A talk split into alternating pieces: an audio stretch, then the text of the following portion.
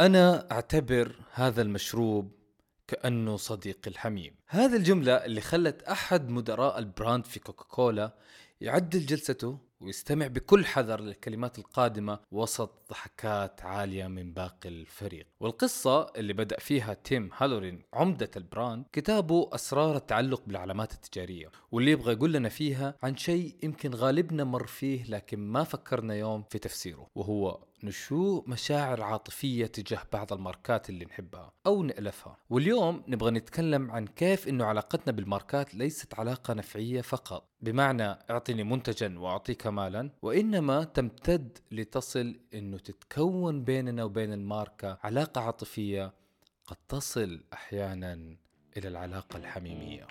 أنا مروان الريمي وأنتم تستمعون إلى الحلقة الثانية من بودكاست الماركة.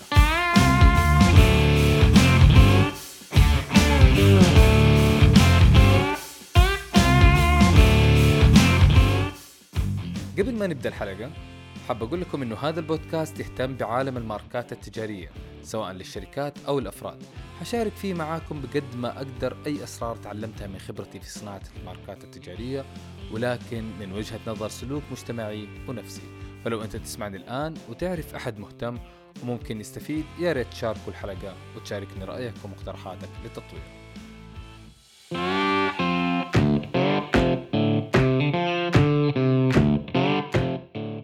القصة صارت في مقر أبحاث التسويق في شركة كوكاكولا وتحديدا في الغرفة اللي تسمى بمجموعات التركيز أو ال focus group اللي ما يعرف هذه الغرفة فهي عبارة عن غرفة تشبه غرفة المحققين اللي نشوفها في الأفلام. تكون عبارة عن غرفتين يفصل بينهم شباك زجاجي أسود. واحدة من الغرف يجلس فيها عينة منتقاة من الفئة المستهدفة. تختبر المنتجات. والغرفة الثانية خلف الزجاج يجلس فيها مجموعة من المختصين يراقبوا الفئة المستهدفة ويبحثوا عن أي شيء ممكن يساعدهم في حملتهم التسويقية القادمة. وكان هدفهم الرئيسي بجانب تحسين التواصل مع الجمهور هو أنهم يلاقوا الدافع دافع لجعل العديد من النساء يفضلوا ماركتهم على مئات من الماركات التجارية الأخرى. وعشان يحققوا هذا الشيء كانوا يحتاجوا يفهموا أفكار هؤلاء السيدات يفهموا مشاعرهم تجاه ماركتهم. خلينا نستطرد هنا شوية لأنه هذا الكلام مهم جدا لكل أحد يسوي منتج أو فاتح شركة وباني لها ماركة وعلامة. الاستماع والفهم للفئة المستهدفة فهم عملائك ما يصير وأنت جالس خلف الكيبورد. وإنما بالجلوس معهم والاستماع لهم ومراقبتهم وهم يتواصلوا ويتعاملوا مع منتجاتك. ليست مراقبة سطحية فقط وإنما قراءة ما خلف السطور وفهم المشاعر وإدراك لغة جسدهم حتى الطفيفة منها. فما لا تقوله ألسنتهم تقوله أجسادهم وتعابير وجوههم. وهذا بالضبط اللي كان يبحث عنه تيم وفريقه. في كوكاكولا. كانت الغرفة ممتلئة بالسيدات والشابات ليختبروا أكثر من 40 مشروب جديد. وكان الوضع ممل بالنسبة لتيم بعد مرور أكثر من ثلاث ساعات ونصف من النقاشات وشرح عاداتهم في تناول المشروبات إلى أن حدثت لحظة مثيرة للاهتمام. أنا شخصيا ممتن لهذه اللحظة لأنه خرج بعدها هذا الكتاب اللي ألفه تيم. هذه اللحظة جعلت الموضوع عالق في ذهن تيم حيث قامت شابة رشيقة على حد وصفه في أواخر العشرينات والتقطت واحدة من المنتجات وبدأت تصف شعورها نحوه وقالت أنا أشرب من هذا ثمان مرات يوميا ودائما يكون معايا مهما حصل. كان معايا لما ترقيت ولما ماتت قطتي هذا المشروب ساعدني في تجاوز الأزمات. أبدأ يومي به وأنهيه به ومهما حصل عمره ما خذلني. باختصار أنا أعتبر هذا المشروب كأنه صديقي الحميم. هذا المشروب كان دايت كوك.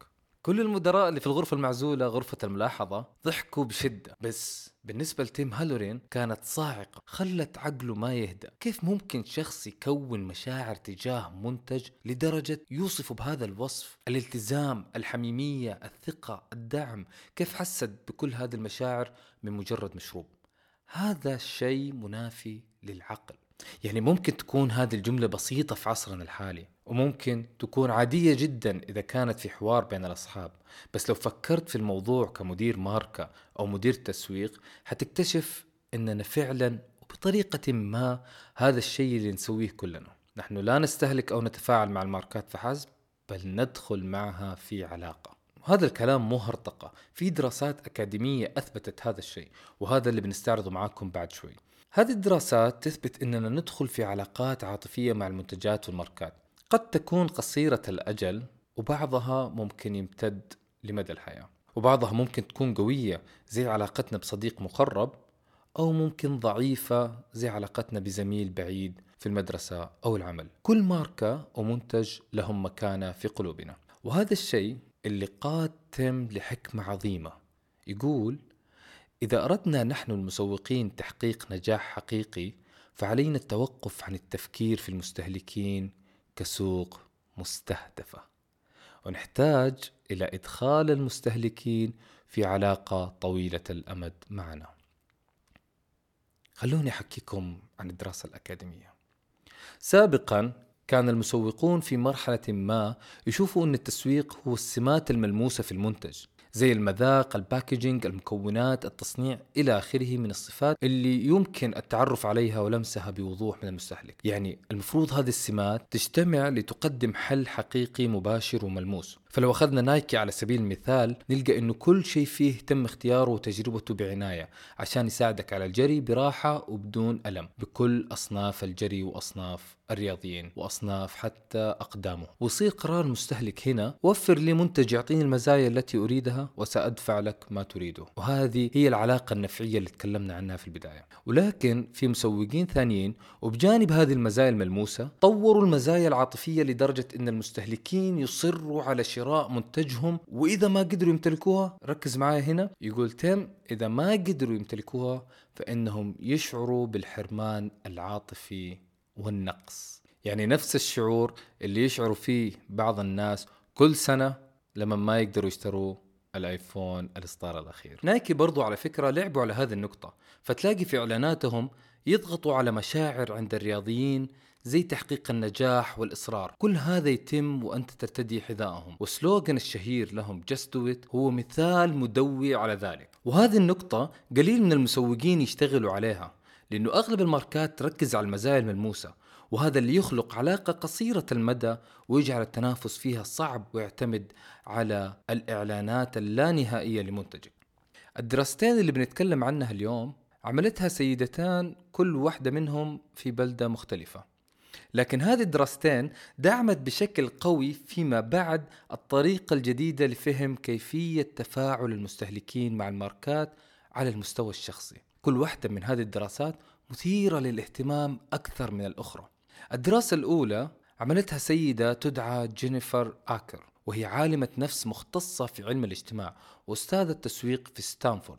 جينيفر أجرت العديد من الجلسات جابت أكثر من 600 مستهلك وجابت قدامهم مجموعة من الماركات واستعرضت وناقشت معهم مئة صفة شخصية تتعلق بهذه الماركات. إيش اكتشفت هنا؟ وإيش الاكتشاف اللي تبغى توصل له من كل هذه الأبحاث؟ لقت جينيفر إنه إدراك المستهلكين لشخصيات العلامة يشبه بشكل كبير إدراكهم لشخصيات البشر.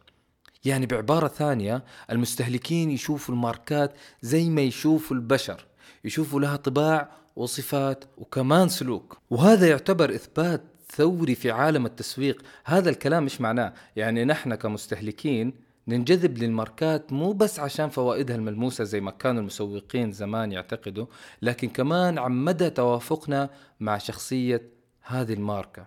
بطريقة لا تختلف عن تفاعلنا مع شخصية البشر. حولنا. فممكن ننجذب للماركات اللي تشبهنا وأحيانا ممكن ننجذب للماركات اللي شخصيتها معاكسة لنا لأننا نبغى نكون زيها. الظاهرة المعروفة اللي تسمى الأشياء المختلفة تتجاذب. يعني لو نحن مسوقين أو مدراء ماركات لازم نعرف ونبني ونحدد شخصية لماركتنا من خلالها المستهلك ينجذب لنا أو نبعد المستهلكين اللي ما نبغاهم. طبعا جينيفر خرجت بنموذج لهذه الشخصيات. ممكن تطلع عليها لأن الوقت لا يسع لشرحها الآن وممكن نشرحها في حلقة مستقلة. خلاصة الدراسة الأولى أن الماركات لها شخصيات مميزة ومحددة زي البشر تماما. هذه كانت الدراسة الأولى. نجي الآن للدراسة الثانية وهي أعمق وأكثر تعقيدا. في نفس الوقت اللي كانت جينيفر تشتغل فيه على دراستها طلعت لنا واحدة ثانية اسمها سوزان واللي كانت تدرس في ذلك الوقت للحصول على درجة الدكتوراه في مجال التسويق من جامعة فلوريدا. قدمت لنا نظرية حتعطينا فكرة عن العلاقات بين الماركات والمستهلكين. وعشان تثبت نظريتها جابت ثلاث نساء كل واحدة من مرحلة حياتية مختلفة. وموقع وخلفية ثقافية مختلفة ودخلت في حياتهم بشكل متعمق وأمضت سوزان وقت كبير معهم تتبع كل خطوة وقرار يتخذوه وتعيش حياتهم تماما زي ما يعيشوها وتراقب كل تصرفاتهم وانطباعاتهم حول الماركات. وخلال هذا الوقت اللي قضته معاهم وجدت أن العلامات التجارية كانت جزء لا يتجزأ من حياتهم ورأت اعتمادا متبادلا يشبه الاعتماد المتبادل بين البشر وعلاقاتهم. من خلال هذه الدراسة بدأت سوزان تصنف هذه العلاقات المختلفة ما بين المستهلك والماركات اللي يتعامل معها أو اللي يشتريها ويستخدمها وخرجت ب 15 علاقة مختلفة. هذه العلاقات تتراوح ما بين القوية جدا إلى الضعيفة جدا يعني تتراوح العلاقات ما بين تنافسية معادية زي مثلا علاقتك مع شركة الكهرباء والاتصالات إلى تعاونية ودية زي مثلا علاقتك بجسمتك الرياضية. ومن سطحية ضعيفة يعني ممكن علاقتك بصابون غسيل الصحون إلى حادة قوية زي علاقتك بعطرك المفضل. باختصار كانت مجموعة العلاقات ما بين العلامات التجارية والمستهلكين تشبه إلى حد عجيب مجموعة العلاقات البشرية. وأقوى العلاقات بين العلامات التجارية والمستهلكين كانت تشبه بحد كبير العلاقة بين الأزواج السعداء هذا يذكركم بمين؟ البنت اللي ذكرناها في بداية الحلقة واللي كانت تقول هذا المشروب كأنه صديق الحميم في الختام إيش نستفيد من هذا الكلام كله؟ إذا أنت كنت صاحب ماركة أو مديرها أو مدير تسويق أو حتى صانع ماركات لابد أن تهتم بهذا الموضوع ولا تتجاهله حدد نوع العلاقة اللي تبغى تبنيها مع عملائك وسخر كل جهودك في إنك تبنيها بالشكل الصحيح. فالعملاء ليسوا مجرد مستهلكين بلا مشاعر ومنتجك ليس مجرد قطعة لن يقع الناس في حبها. وأنت كمستمع لو جاك صاحبك أو جتك صاحبتك وقالوا لكم إنهم يشعروا بمشاعر قوية تجاه ماركة معينة لا تنصدموا وتعتبروهم مجانين. سوزان قالت أن الموضوع طبيعي ويصير مع كل البشر. أتمنى أكون أفدتكم ولا بالشيء القليل.